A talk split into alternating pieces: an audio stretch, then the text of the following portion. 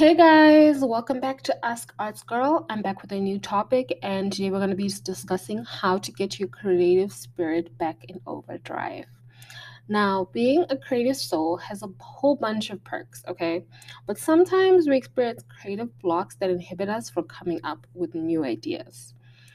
Now, I'm going to, in this episode, I'm going to be going over a few tips on how to get your creative groove back. The first one is how to get your creative spirit in groove again. When looking to get your creative spirit back into overdrive, it's not just creative activities that can be used to get back in. Non creative invoking activities can assist in easing back into creating new work. And some of these tips to get that imaginary spirit back is listed, and I'll go over them. One is relax being creative myself, relaxing was actually one of the best things I did. This may seem unfamiliar. Um, well, basically, it seems like an unfamiliar activity to do. Um, however, relaxing is the best thing to do when you have a creative block. From being stressed out with the block, stressing yourself into coming up with ideas will only aid in frustrating you even further. Okay, I've been there. Um, setting aside a few days to ease yourself will assist in your drive coming back. And such things you can do to relax is just taking a bath, a shower, reading a book, cooking your favorite dish or meal, watching a movie, or listening to music can ease your mind from the stress of your block. These simple pastime routines can help you unwind and possibly have a few ideas spring to create from. Another way is you can go to an art museum or historical museum. My father actually once took me to a museum to assist with my creative block. The museum had historical pieces and artworks that local artists, um, where I'm from in Botswana, in Gaborone, had submitted for themes that the museum was showcasing at the time. And I managed to see the different ways that artists use different mediums for their art pieces and the collections of cultural significance of certain animals that are indigenous to Botswana um, in particular. So this inspired me to pursue my drawings in a creative way by experimenting with different medium or even mixing them to view how they work together. Visiting any museum where you can view either art pieces, historical monuments, or innovations can assist you in getting a few ideas. So it's not just um, historical monuments. You can even go to um, animal sanctuaries. Maybe a bird could just spark something, those kind of things. So, certain aspects of a museum may make you inspired to try techniques that are exhibited in a famous art piece, such as um, abstract art, monochroming. Like, those can really get you inspired just from visiting. The next one we're going to go over is get inspired.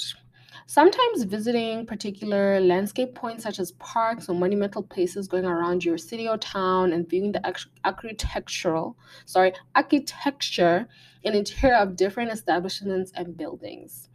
Visiting a range of restaurants that have different color palettes, where one restaurant has a futuristic and clean monotone color scheme, and maybe another one has a sophisticated and casual look with double color scheme. So the chairs that are for example, we're going to go off a little bit. We're going to look at chairs. Like, for example, maybe in the restaurants, the chairs have anchored boots, portable chairs, contemporary or ladder back chairs. And from viewing the way in which the establishment is laid out and organized with the interior and exterior, can create you can create adapted pieces with sophisticated or edgy look different from your very own or measure with your own art style or creative style. And if you need clarification on this, like mm-hmm. if you're interested in how the different chairs are designed, um, you can just check out the site Chair Institute. They have a list there that you can just see and see the different chairs, see what I'm talking about with the different styles of anchored boots, portable chairs.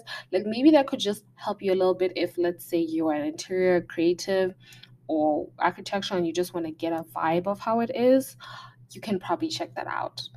And then another topic we're going to talk about is capture your ideas. Another tip to follow would be to keep a record of different experiences you have or think of, guys. Creativity at Work states that the best way to capture sorry, the best way to capture your ideas is to collect pictures and articles of people, places, things and ideas that please you. You will develop an idea file that will help stimulate your thinking on future projects. Now, keeping another way of doing this is keeping a playlist or a folder of dance videos from your favorite, choreographers can assist you in learning new dance styles to incorporate in your own. And when you watch and practice the dance combos in the comfort of your home, your creativity sparks because you're absorbing the routine you're practicing. And that can also assist you just maybe you had a block making a dance that you wanted to do on your own and you just learn something like maybe hip hop and it gets you in a drive where you're making something that you wouldn't normally do. And then another one would be having a safe fo- folder or file of pictures or videos that appeals to you can look that you can look through can assist you in making ideas. A simple file of pictures of animals or makeup like eyeshadow makeup looks can fuel your creativity drive to construct new exciting art fashion and dance pieces. Because in a sense makeup can also help you like just having a folder with different um, makeup looks that are creative or you just coming up with them can also inspire you on what to make in your fashion dance pieces or art pieces. And there is a site on it's called creativity at work.